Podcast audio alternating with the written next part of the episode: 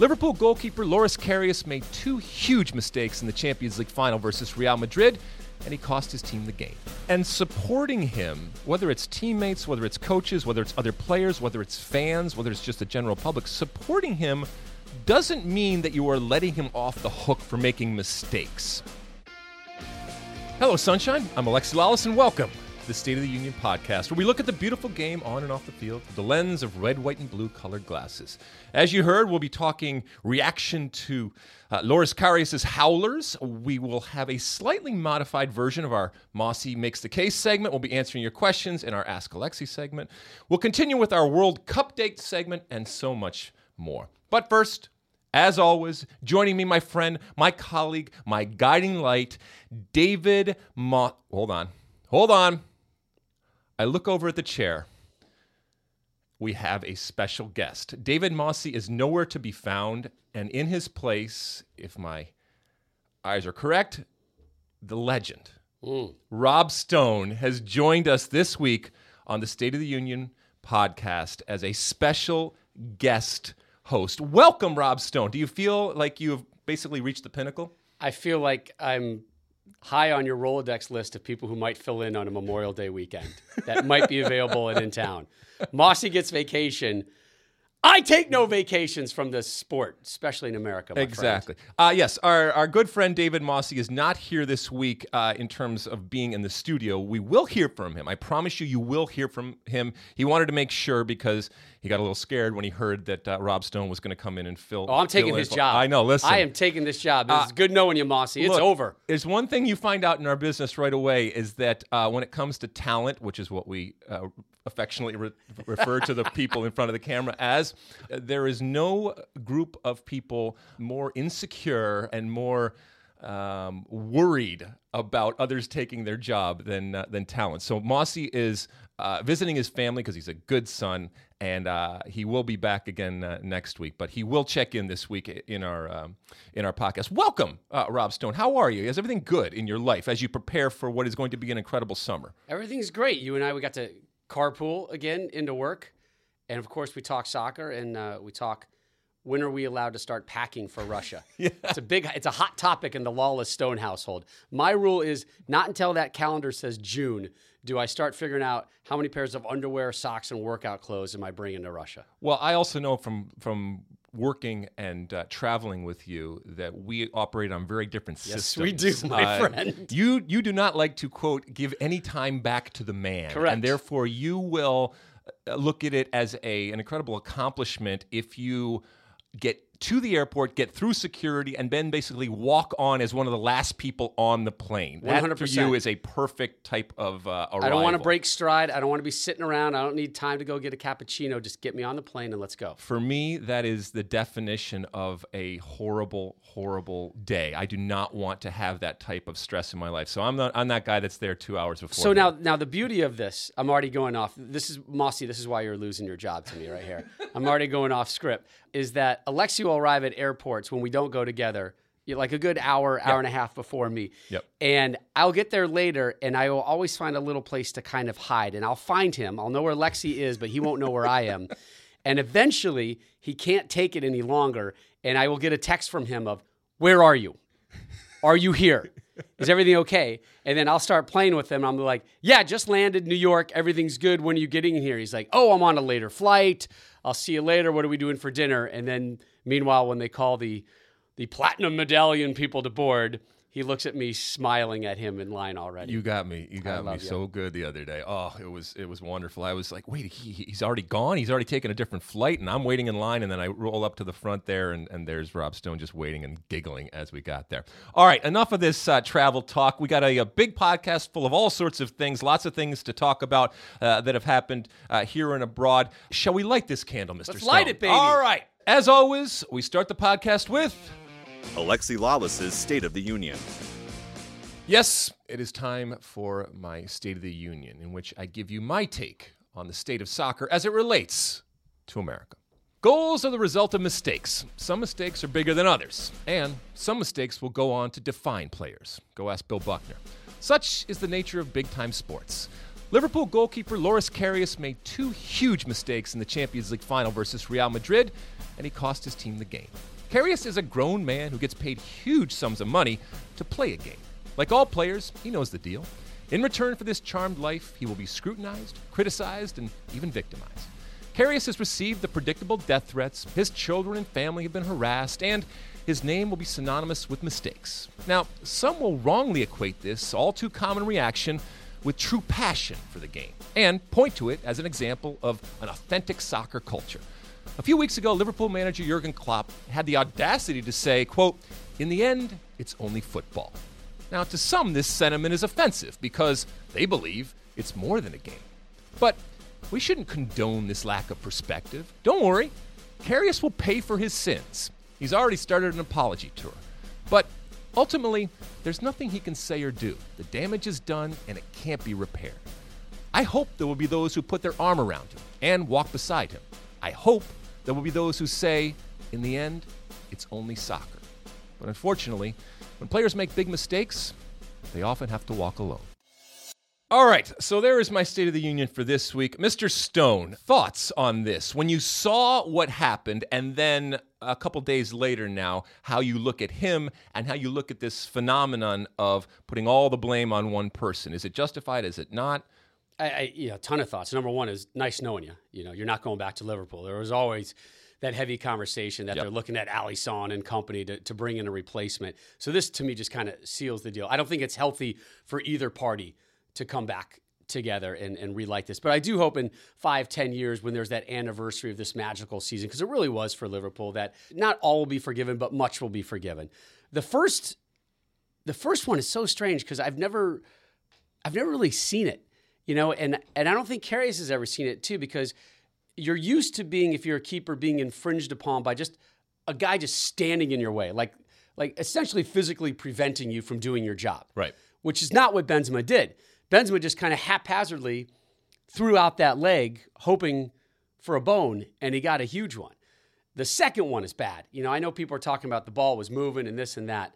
Knock it down, punch it, dude. Right. Take it off your face, your chest. I don't care. That one, that one to me stung a lot more than the first. Well, when I saw the first one and we were on set, almost every single person there said, "Hey, that's completely legal." I think that there was enough space and distance yes. where I think everybody said this is legal. Although oftentimes we've seen where where players have jumped up on a throw in uh, and jumped up in front of a guy yeah. and they have been whistled. Uh, so I, I, I, I give the officials a ton of credit for yeah, not whistling it right there because because you don't see something like that, and I think instinctively. You know, it, it's almost like uh, you know the old Will Ferrell semi-pro movie where like something happens where they did the alley oop and the ref blew the whistle because they had never seen it before. Right. It was so strange. It's like, well, clearly something must be illegal in this play. Uh, and I give him credit for keeping the whistle and the flags down. And it, I mean, ultimately that. And then the second one is look, we have seen in the modern game with the way the balls move and the way that the, the players strike them with, you know, this knuckleball type of approach. And whether it's Cristiano, sometimes Bale, as we've, as we've seen, it, the thing starts moving, but you still got to be able to save. I think everybody everybody says that. Uh, to get back to your other point, if there wasn't this this groundswell even before this game of you know what we have to upgrade when it comes to the goalkeeper position. I think it would be a little bit different uh, different type of conversation, but I think it's I think it's easy to find blame, and because they're t- such two incredibly dramatic and visual type of mistakes that we see. I think it's going to be very, very easy to just heap all of this on his shoulders. And as I said in the State of the Union, this is what sports. It's cleaner, are. right? It's, it, it makes clean. for a cleaner exactly. exit, right? It, and, we and lost because the goalkeeper screwed this up. This happened, and oh by the way, Bale had this bicycle kick that is somehow being drowned out because of these two errors. Do you think that he has a moment of redemption? He's still a young goalkeeper, as you said. He's he's probably not going to continue on to Liverpool, and he might not have continued on had he had a blinder in the final too. They might have said, "Listen, no matter what, we need to upgrade." So if he goes on wherever he ends up going, I mean, unless he I don't know, has a maybe a Leicester type of, of season where he where he does that, or obviously wins Champions League with another team, or does something from an international perspective. It's hard to live this down. He is going to forever be associated forever. with. Yeah. Uh, no matter what he does going forward, this will always be on his resume, and he's not going to be able to, to hide from it. I just hope he's strong enough internally and has enough of a foundation with his family and friends to be able to overcome something like this. Because, you know, if you if you're if you're not 100% strong as it is mentally, physically, then you have to deal with something like this on that stage uh, in this sport with those fan bases, that could be a, a major life challenge for you. And supporting him, whether it's teammates, whether it's coaches, whether it's other players, whether it's fans, whether it's just the general public, supporting him doesn't mean that you are letting him off the hook for making mistakes. Correct. Okay? Everybody understands that mistakes are made. And when you're a goalkeeper, you can have 89 minutes, uh, and all you need is that one minute when you lose concentration, and everybody is going to everybody's going to be remembered. But this this this age of vilifying a person not just in the moment, but after, and their family and all this. And because, as we said, you could have called it. He's going to get death threats. People on Twitter are going to scream and yell. And people out there, as I said in the State of the Union, are going to associate that with being true, authentic, genuine, passionate soccer fans uh, or football fans, depending on how you want to look at it. Which is which is definitely definitely not the case. You you have you have played soccer, and I have played soccer times in the past where you have turned around and looked at the goalkeeper and said, "Oh man, uh, we all, we've all yeah. had them, right?" But you're right; these guys. Look, I don't want to be a keeper. I don't want my kids to be a keeper. I, I don't. I don't want my friends to be a keeper. It takes a different cut of a human being to be a goalkeeper to to go flying face first uh, into a charging body who's ready to kick something very hard, and that thing could be your face, your ear, your hands, your arm. So I always try to keep that in the back of my head. But you always have those moments. I, we had a uh, my senior year state championship. Uh, I think it was the semifinals, and we lost one nothing on a goal that I still don't know how it went in. And our goalie was fantastic. He was all conference. I loved him, dear friend. But I still once in a while sure. look back like, how did that, how did that one get in there again? But I find myself more reflecting back on those magical goalkeeper moments. Those are the ones that that stay with me. Uh, Jordy Delaporte, my freshman year, at Colgate University. He was a senior. We are at University of Connecticut. Did you ever play UConn? Yes. Beautiful soccer Beautiful. arena there in yep. Storrs. And he he was late for the team bus, and we almost left Hamilton, New York, without Jordy. right. And for some reason, our coach, who was very young, got talked into uh, giving him another 20 minutes, and they ran to the fraternity house and pulled him out and threw him in the van, not the bus, in the van, so we could drive to Connecticut. And he, our coach benched him for the first half. Second half, Jordy starts the game and he's behind the, the UConn fan section, and they were so rowdy and so loud back then. And he had an absolute blinder. I mean, he I mean he was he was like Dr. Joe Machnik, number one goalkeeper clinic video material right now, doing all the right things. And at the end of the game, the UConn fan base gave him a standing ovation. He was that good. Yes, we still lost, but he was that good in that type of performance. Those are the things that I remember. Right. Well, look, we, we all recognize that goalkeepers are a necessary evil, and they are nuts. You're cold. no, so are big are. central defenders with are, red yeah, hair. No, no, they are, but they are nuts. And I always, I don't want to say I loved them, but I respected and recognized that they were going to save my ass yeah. on multiple occasions. Especially, who's the, be- who was the best one that, that, that played behind? People you? ask me this all the time. I think I always go back to Tony Meola because Tony Meola, first off, uh, I think probably the best American goalkeeper ever with his feet. Um, and even back in the 1900s when we were playing, that was becoming to be more and more right. important to have that type of sweeper where I knew I could give the ball back to him. He wasn't going to panic, and he was going to be able to distribute that ball really, really well. So I, I liked him. He was also a gamer. Yeah. If you went to a training session back in the 90s when Tony was our goalkeeper, you would leave that session saying, How is this possibly the starting goalkeeper? Right. And yet, when that whistle blew for that 90 minutes, he was a gamer and he would stop the ball. And I loved, I loved that about him. It's amazing how much of a difference they make. You know, I, I reflect back on Kasey Keller versus Brazil, sure. right, in LA, and just, you know, stoning them over and over and over again. Tim Howard versus Belgium. Right. I mean, yep. th- these are difference makers. And, and it, to me, it translates very much to the World Cup. And I, I've been saying this for years to you.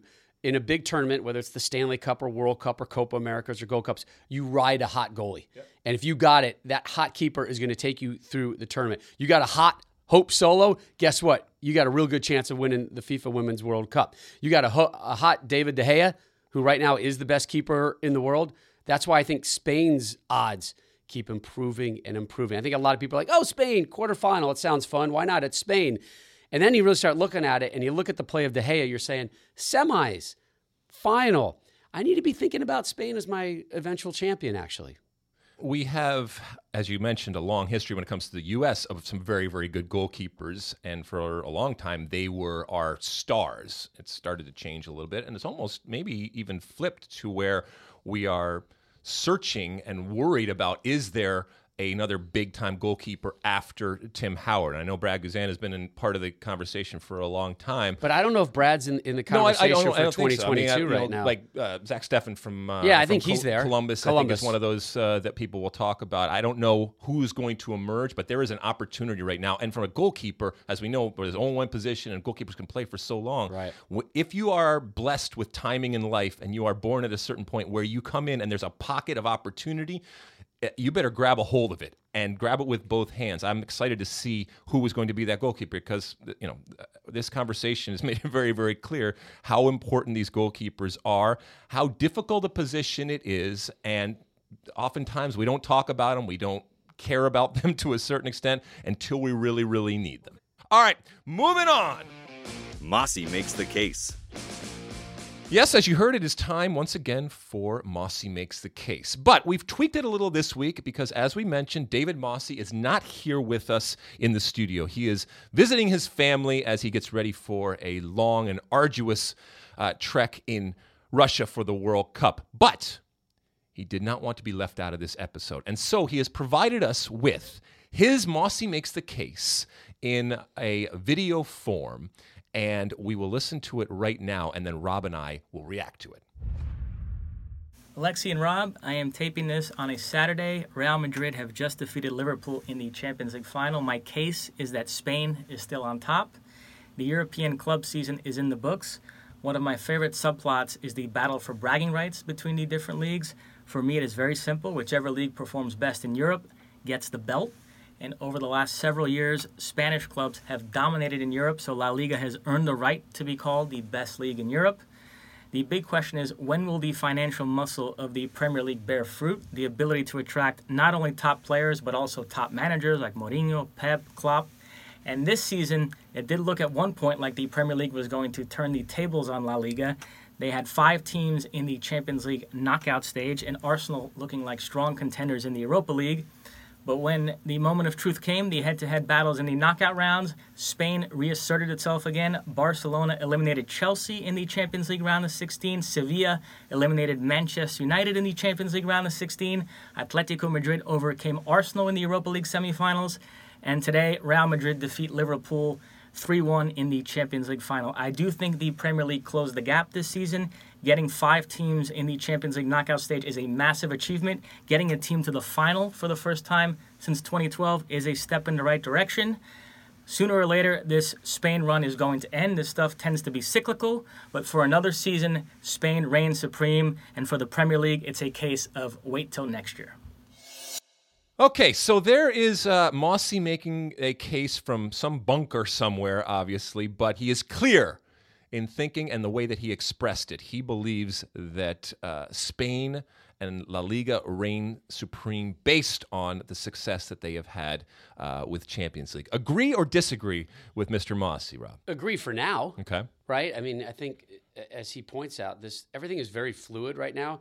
We've been seeing the rise of Serie A for the last couple years. I think, frankly, we've seen a little bit of a decline from Germany, uh, which is really just a one horse team right now. And, and if you're talking European soccer, as far as Germany's concerned, it's Bayern Munich, and that's about it, right? And I think uh, England should be given some credit. You know, you and I have some fun kind of giving Warren Barton some stick about about the English clubs and you know hurrah hurrah all the teams making it uh, out of the group stage but you know it it was spot on we thought Manchester City was going to be the English yep. team making it to the final and we were all very surprised by that um, so I think England is on on the upswing. It's still an absolute destination for players, uh, for managers, clearly for agents as well.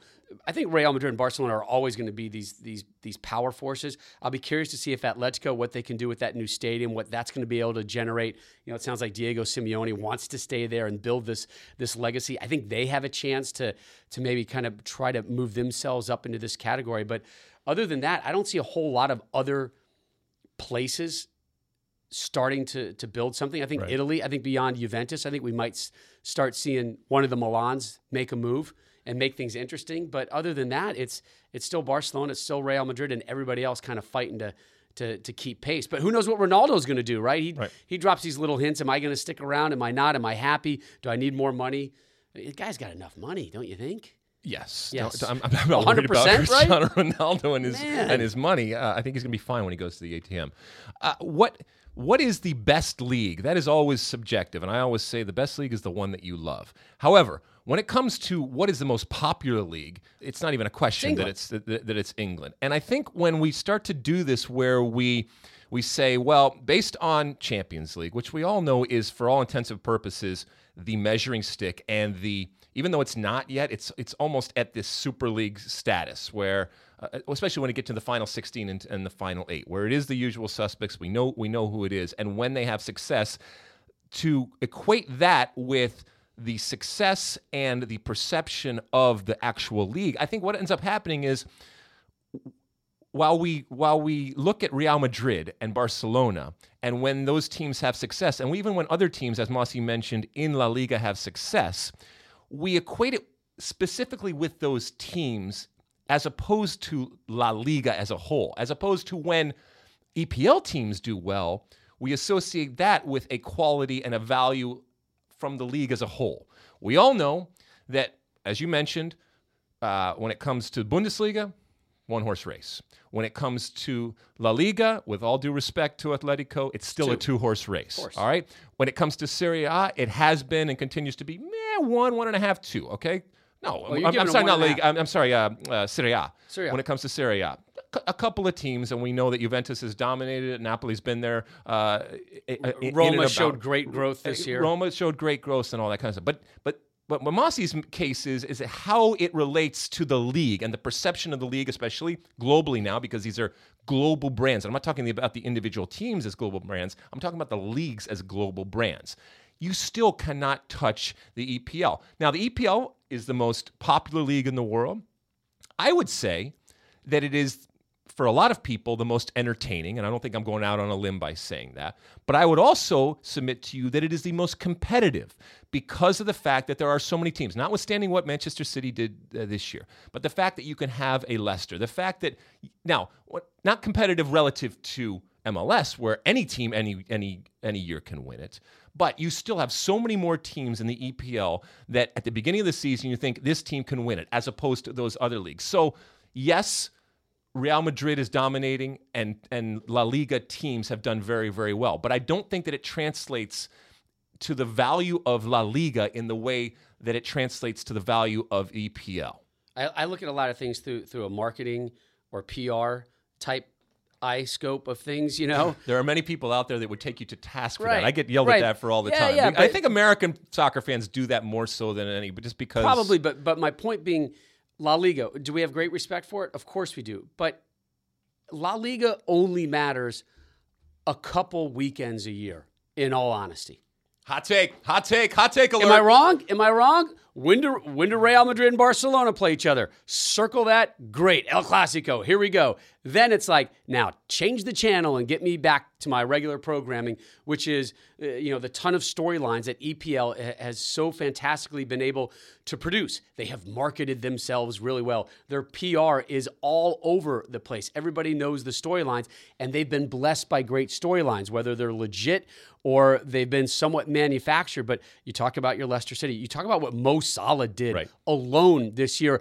That made me want to watch Liverpool infinitely more than I had wanted to watch Liverpool in years past, just to see what Mo is doing. And then you're like, well, uh, more about this Firmino and and you know and all these other storylines that come in that hook you. Manchester City, you know, the talent and with Pep and you know, uh, it's like the only this is the only league in the world where you also want to see cutaways of the managers of what's going on with them. You know, in, in Spain, I could care less what's going on uh, unless it's unless it's Diego Simeone in, in the dressed in black. So to me, England and EPL have just built up this fortress of storylines, of hooks, of passion, and right or wrong, I do agree with you that it is the most entertaining league, top to bottom.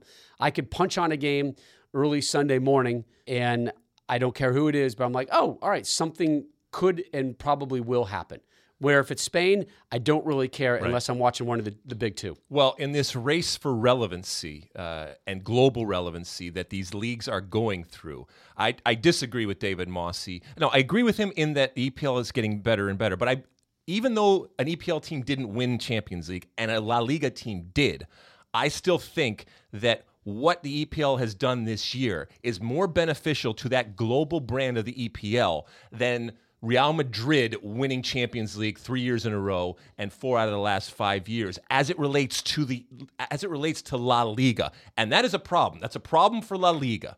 And EPL recognizes that while they might not win Champions League and they might not have that moment where we can say we're at the top, the effect of having more EPL teams that have global relevancy that are doing well now in Champions League is much more valuable to them as a global brand of the EPL as opposed to H- how many teams from Spain can come to the United States for their preseason tournament and make a mark? Right?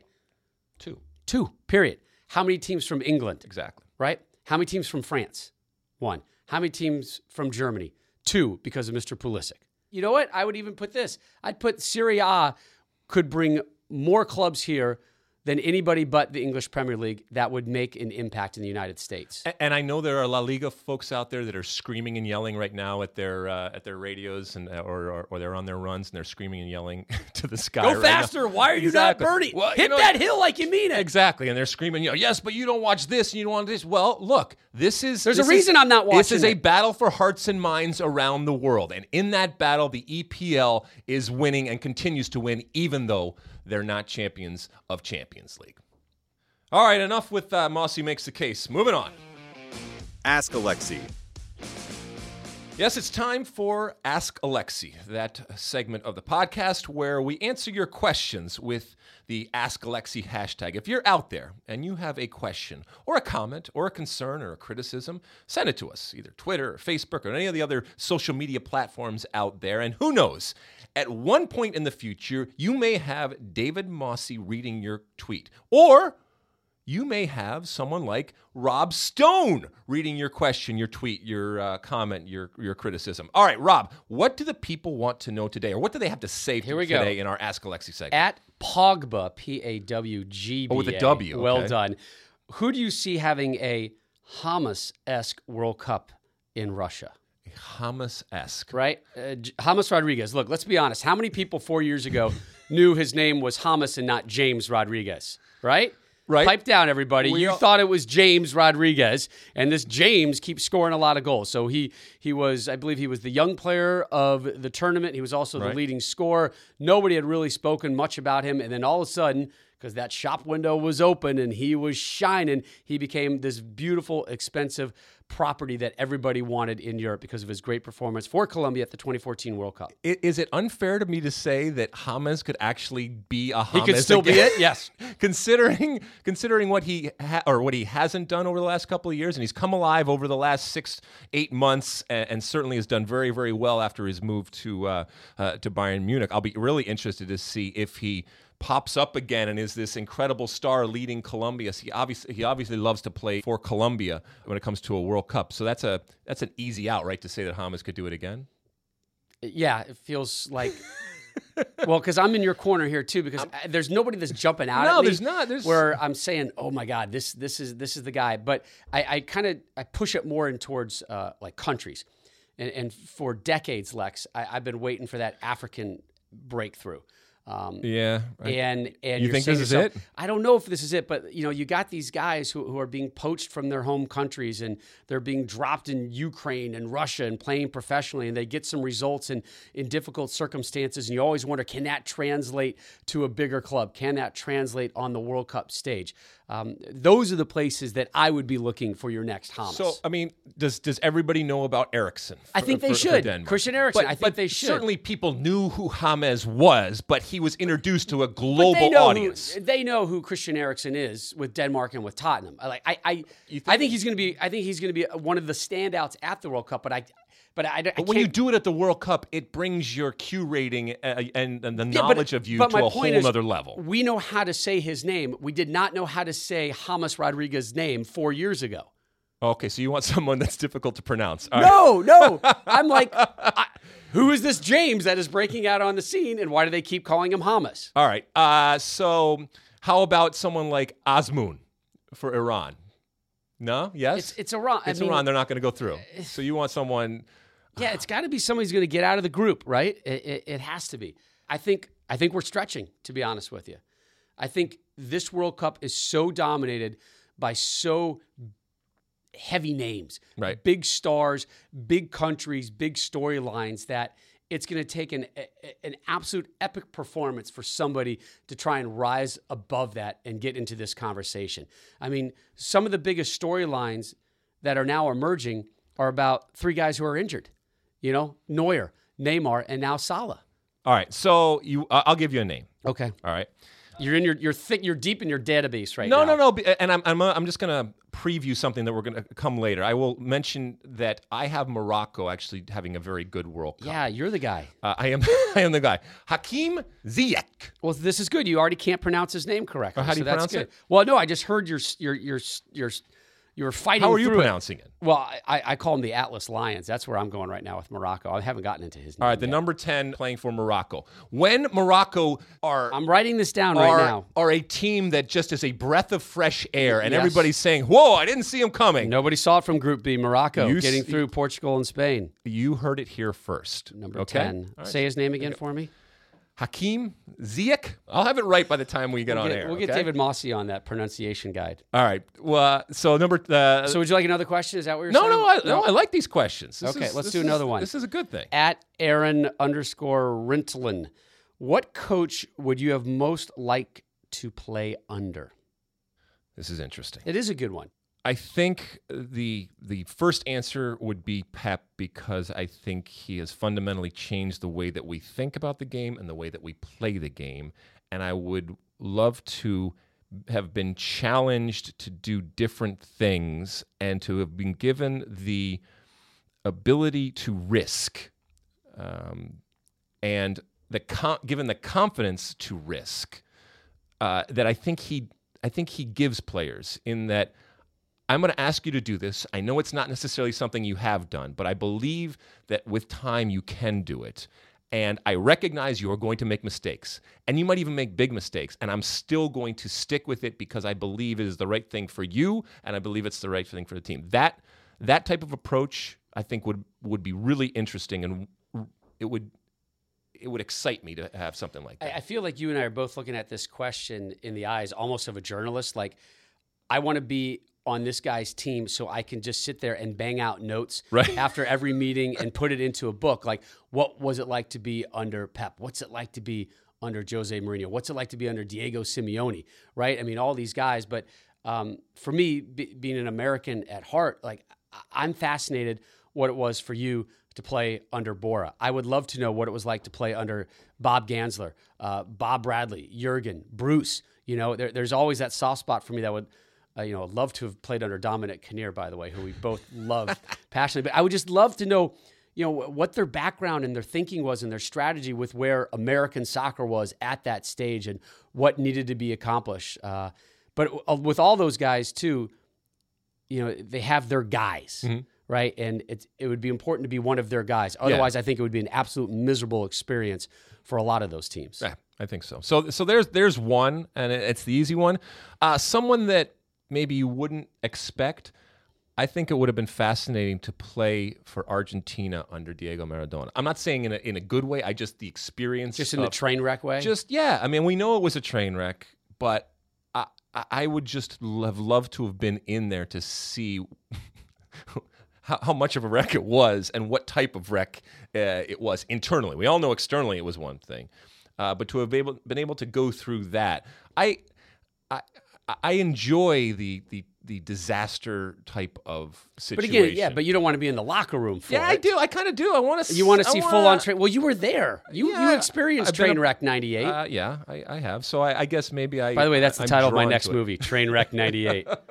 I'm going to trademark that. All right, so away. that's uh, that's uh, that's someone. Uh, that, that, All right. Well, so this different. this bleeds into uh, Okay. the next question, which is a good one because I almost barked out this name as Oh. well. Uh, at Michael S K Neal, will Zidane ever coach France, and should he eventually? Look, you know, we spend so much time, Lex, talking about you know the the Peps of the world and and the Mourinho's because they just garner so much attention and even you know what Jurgen Klopp has done because you know we're we're intrigued by their mannerisms on the field and how they handle things. But Zidane, you know, in his first head coaching gig that really mattered, all he's done is win three consecutive Champions League finals. Yes, he's been blessed, uh, you know, with an absolute icon on his team and, and, a squad that's loaded with talent and deep um, pocketbooks. But that doesn't necessarily guarantee you success on the field, right. much less a Champions League title. And for Zidane to walk in and handle that, it's amazing. And it's gotten to the point where what more can he do for this club? He's he's already a legend, if if you ask me. And then does that translate to the national team? And it's two totally different yep. coaching regimens. You know, yep. not every manager is built for the national team and the downtime and watching the tape and scouting. They need that day to day. This is this is. I was talking to our uh, our friend and colleague Warren Barton the other day about you know what what is a good coach and what makes a good coach and how. And for me, I put more value on coaches that have been multiple places. Yes, they I, I, would this, like I've them to have had success yeah. in multiple places, but even the success, I think they're still better for having been in multiple places. And he said, "Well, is is Sir Alex a good coach? Of course, he's a good coach. He's one of the greats. But if I am putting Pep Guardiola up against Sir Alex, I give Pep Guardiola much more value because he has been to multiple places. Has he had the type of success and the longevity that Sir Alex has had? Absolutely not. And so when we come back to Zidane, all of his success has been uh, for this Real it's Madrid team. It's, it's wonderful. He's, he is a bubble. Real Madrid. If yeah. he walked away right now, he will go down as one and arguably the best Real Madrid coach ever for what he has done. That is, you, you can't even argue that. But when it comes to are you a great coach in this debate, I just put a lot of stock in coaches that have been multiple places because and that's why you like Pep. And that's why I love Pep. Yeah. Because you have to be able to adjust. And so many times in coaching, it's especially nowadays, it's just how much money do I have to spend? So how about this? Uh, I got two points yeah. here. Zidane, should he walk away? I particularly think, if Ronaldo leaves. Yes, I think. Look, uh, he's made plenty of money. It's not even a money question. I think what Pep did, taking that sabbatical, made him a better coach ultimately. so sabbaticals are okay in soccer. I just want to. I just want to be clear. Are very very good in in, in soccer for the for the Go human on. beings that we are dealing with. So I I think it must be a tremendous amount of pressure and it must be exhausting physically and mentally to be the coaches of these teams. And I think maybe even more so for Barcelona uh, because because of the way that you play is is as important as whether you win, as opposed to Real Madrid. It's as we know, even in this run, it's not always pretty. As a matter of fact, at times it's downright ugly, and yet they still find a way to win. So how they play is much less important than yeah. if they if they win when it comes to Real Madrid. You know, I'd, I'd, also be fascinated if Ronaldo does leave Real Madrid. Is there a part of Zidane saying, "All right, I want to stick around and I want to win one without him yeah. to prove my worth even more to you guys if he needs to prove anything," and then, you know. You and I are Americans, and oh, by the way, we still don't have a national team head coach, and I'm okay with it. In fact, I don't want one until late July at the earliest, okay. right? It would be nice to have a general manager. Sounds like we're, we're working on that. But yeah. Pep Guardiola and Jose Mourinho are two names that have been on the periphery of this conversation for years because of their love of this country. Mm-hmm. And they've both made it very clear. And I've both heard them say, whether to me or in a in a report or an article, where they have dropped some pretty clear hints that coaching here in this country at some point intrigues them. And my guess is it's not on the Major League Soccer level. And I could be wrong. You know, Tata might have changed the dynamic for everybody on that. But to have a Pep Guardiola and his pedigree and everything he's done with that type of caliber of player and pocketbooks, yeah.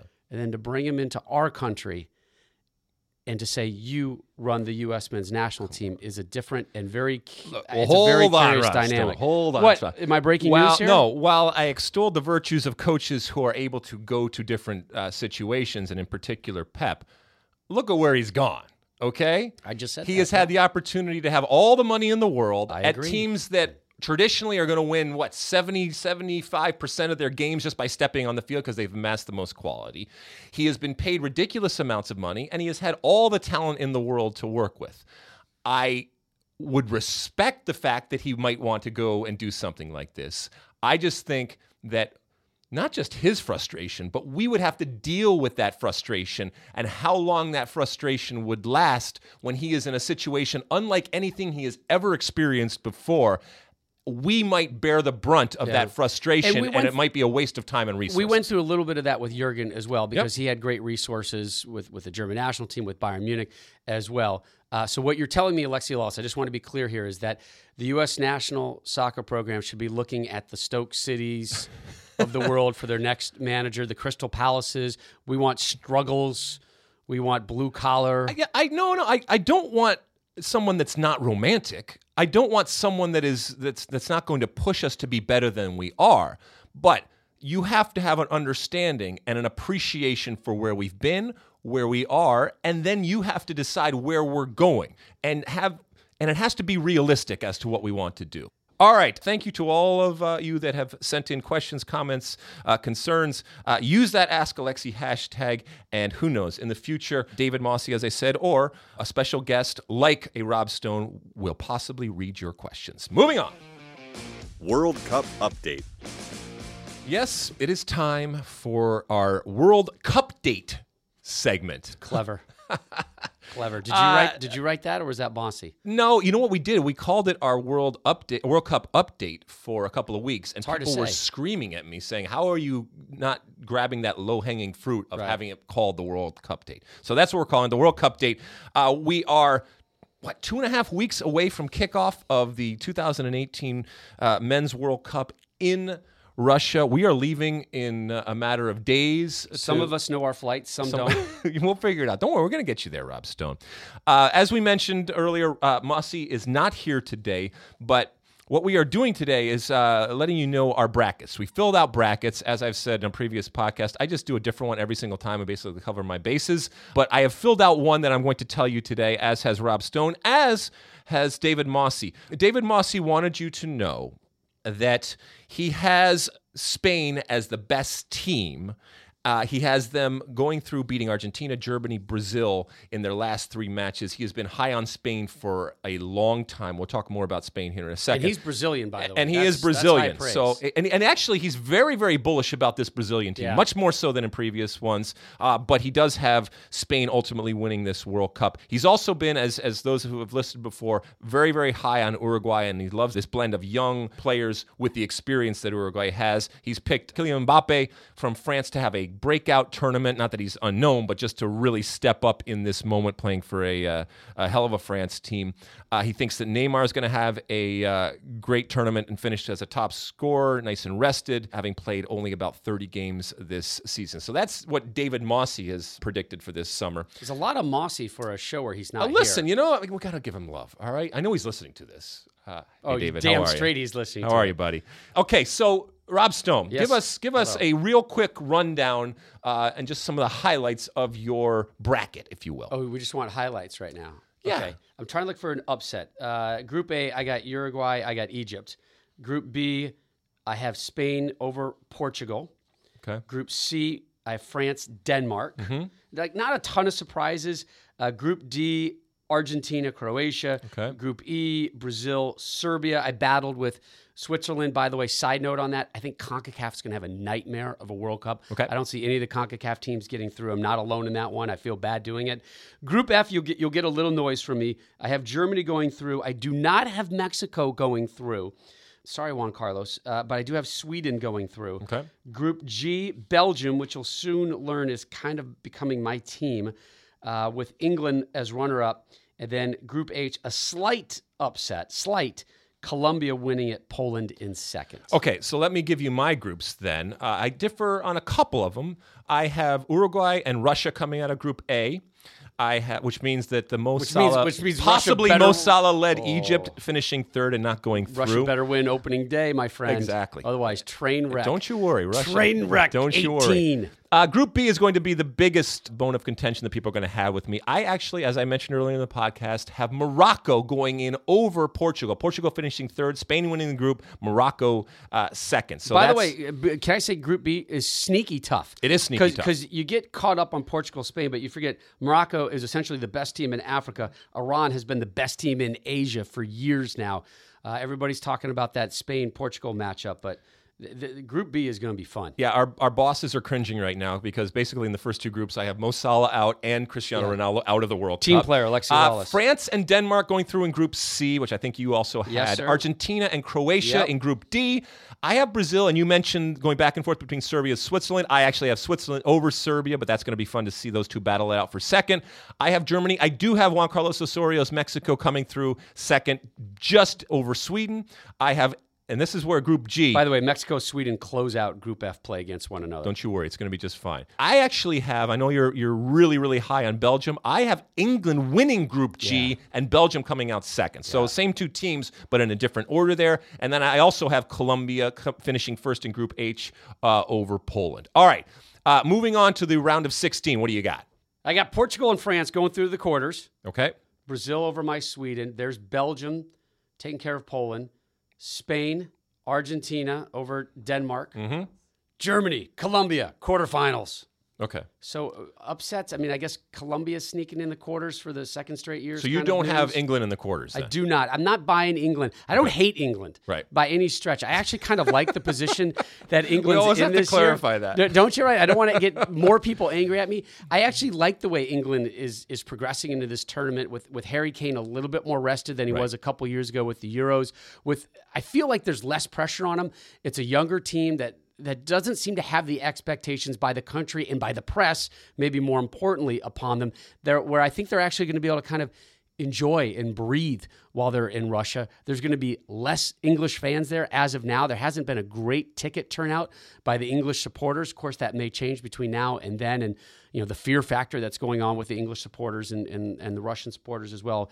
I like them, ju- but just barely getting through the group stage. All right, a couple of things. I like you have France going through to the quarters. I have Morocco beating Uruguay to go through. I'm All really right. on, I'm on that Morocco. you I'm really going all in. I'm going all in on Morocco. Are you It's betting? all or Are you nothing. betting Lalas money on Uh, Morocco listen, this or is- somebody else's Hey, if money? we're going to win some money, then we got to All do some things that people Carry aren't on. doing. Okay, let's see. I actually have Mexico beating Brazil in the round of 16. Not only getting to that fifth game, but getting to fifth game that, to that fifth game by going through Brazil. I mean, if we're going to do it, do it. all right, right, Juan Carlos. right. I don't have England going through uh, like you. I have Spain going through, Denmark going through, Germany going through, and Belgium going through. So, and then we get to the quarterfinals. That's where my Morocco team bows out, but with with incredible glory, losing to France.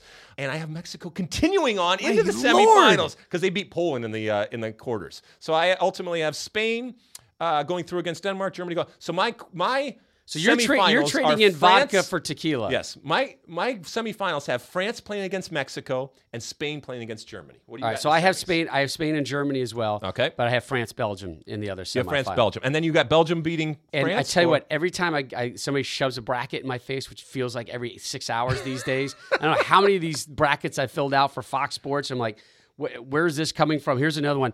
But I, I, I always have Belgium in the semis, and then now I've got them. Now I got them in the final. So I got Belgium in the final, and every third bracket I fill out, I have Belgium winning it all. And it's tough to have them winning it over Germany, who I just really, really like. And I think they're on the verge of, of um, you know, creating this dynasty, if you will, with back-to-back titles. Uh, but yeah, I got Belgium, France, or Belgium, Germany in the final. And if you want to make a little money, you can make some money on Belgium winning it all. All right. Golden generation. There we you go. know I love my golden generations. I have and waffles. I have France, Spain in the finals, and I have uh, Spain winning it all. France imploding on the team bus. Yes. Heading to the final. This this they definitely means that, that 6-0. France is going out in group Pogba stage. with a haircut. Morocco's not going to Yep. get a single point, let alone score a goal. Mexico's not going through. Just do the opposite of what I say, and you'll win some money. But as we said, next week I'm going to do a different uh, bracket, and it's all going to be all going to be different. But we're, we're getting down to it. I, I I don't know about you, but I, I'm I'm so excited for this uh, for this World Cup. I, can't wait, as we said, not just for the soccer on the field, but the experience off the field. We're going to bring it to you each and every day. Um, I, I I can't remind you enough. We are going to continue with the State of the Union podcast albeit in a, an abbreviated abbreviated form.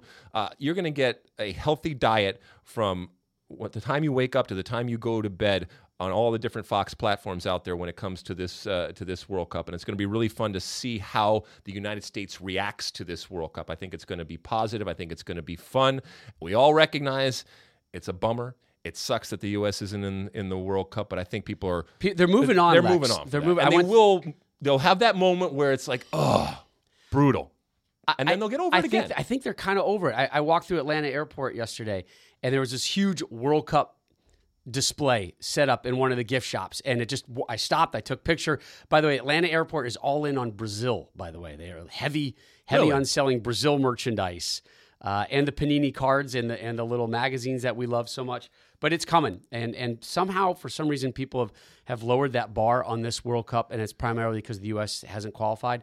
Everything's going to be over delivered. This World Cup is going to be one of those breakthrough soccer moments in our country. All right, so uh, those are our predictions. We will have those up for people to see in their glory and in totality, so you can scream and yell at myself and at Rob Stone, and of course uh, David Mosse for.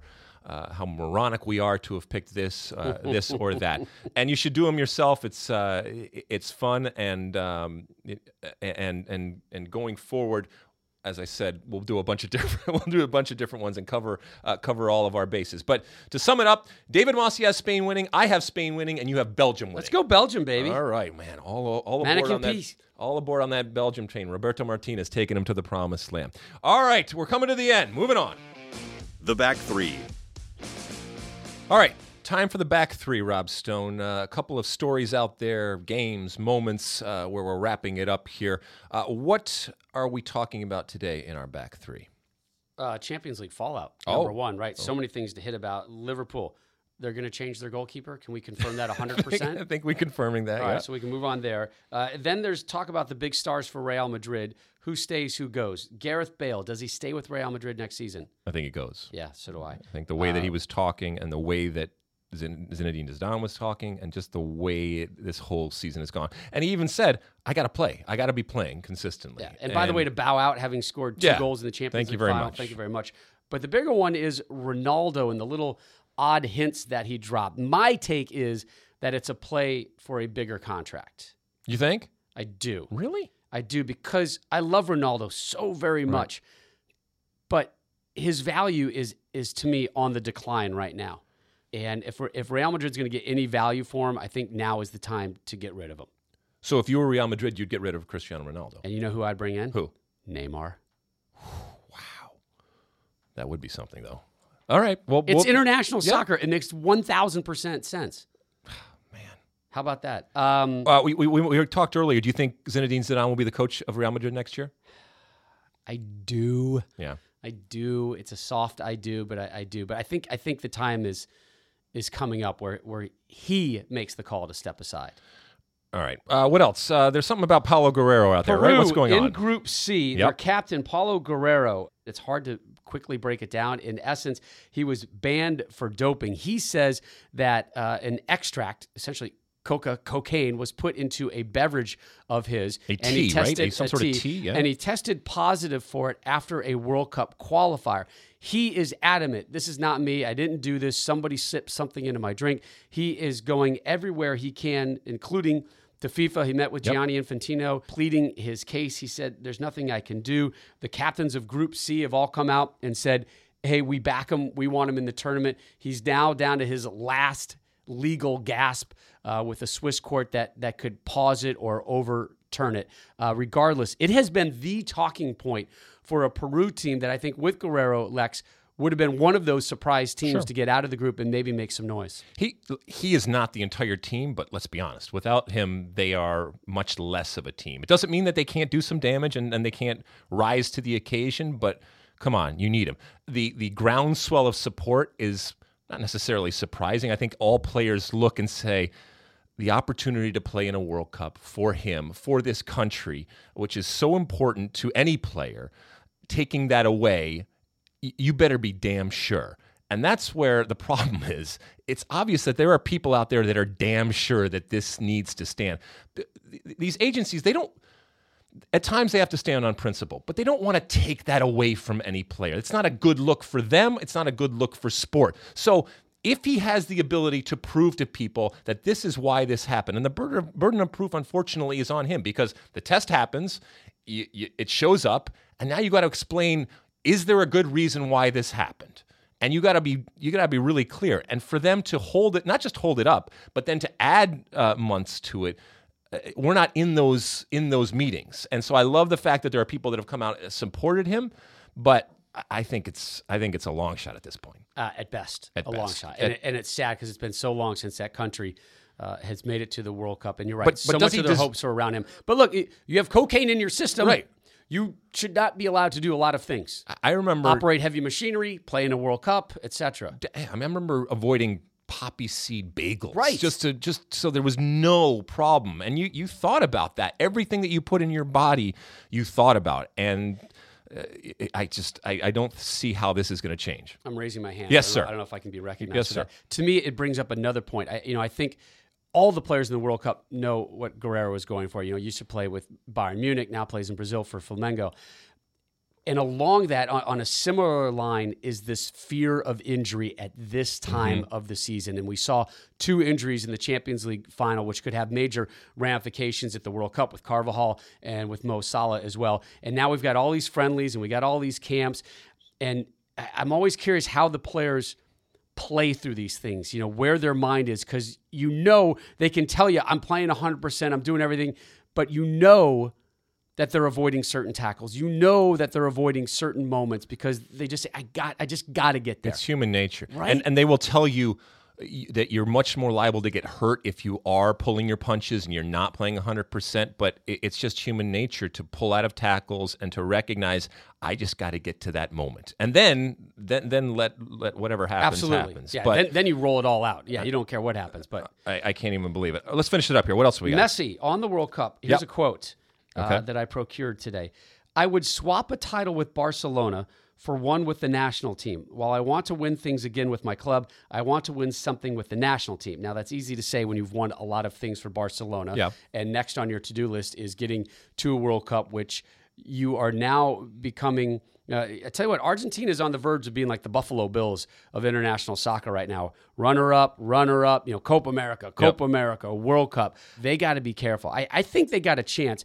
I only have six nations with a realistic chance of winning the World Cup, and Argentina sneaks in to my six because of Messi. And because of that pressure, I think actually this pressure might be a good thing for him now after all the failures that he's gone through. I think if there are Barcelona fans out there, and there are plenty of them out there, including in this room, that look at what Messi has meant to this club, they don't look at this quote as a problem. I think they look at it as say, you know what?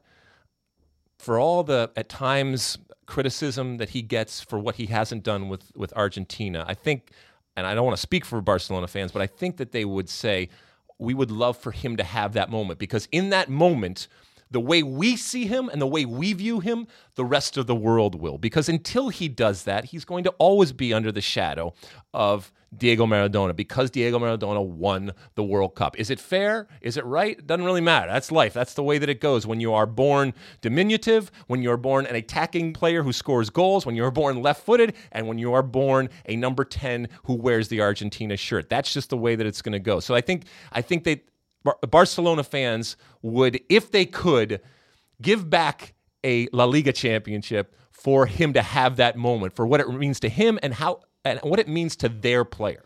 that moment. That that's why I keep going to that moment. I want to see that moment of Messi, you know, essentially emotionally undressed with the pressures off of him with with the ghost of Diego gone somewhere else and he can just sit there and he can he can see everything he can see everything falling down on the field he can see the trophy being handed to him he can have that moment where it's over I've done it get off my case I am one of the world's I best know you want to see it. Are you going to see it? no No. no because Belgium's going to be lifting That's the true trophy because Belgium. and we're all going to be eating waffles for the rest of the summer Oh my goodness. All right. Well, we have come to the end of our show. I want to thank Rob Stone for stopping by and sitting in admirably. Stopping by you you were outside my Uh, well, driveway 5 minutes early to make sure I made it here. We're here gonna, you know, suspend belief here. Okay. uh, thank you for coming by, Rob. Uh, Love you, it's been a, it's been as always a pleasure. You are welcome back whenever. I'm going to speak for Mosse. I know he wouldn't say that. Of course not. actually, we'll look forward to Mosse coming back uh, next week. As always, uh, at the end of our podcast, my one big thing: we are recording this today on Memorial Day. Uh, thank you all for coming in and working on this day uh, where we celebrate and we honor the commitment and the ultimate sacrifice that so many men and women over the years have made for this country. In my estimation, the greatest country in the world. not without problems, not without faults, not without real things that we need to deal with, but ultimately the freedoms that we enjoy each and every day, including uh, today and including tomorrow, uh, were provided for us through the incredible work and ultimately, as I said, the ultimate price uh, for many men and women over the years. And we celebrate what their their sacrifice and we celebrate what they have given us and what they have given generations. Uh, we are a proud country. We are a proud soccer playing country. We are incredibly proud of our soccer culture here, but we also recognize that we are members of the world. Uh, and as such, we take great pride in who we are as a nation. And once again, thank you to all the men and women that have served, that serve now, and for those that made the ultimate sacrifice to make us the greatest country in the world.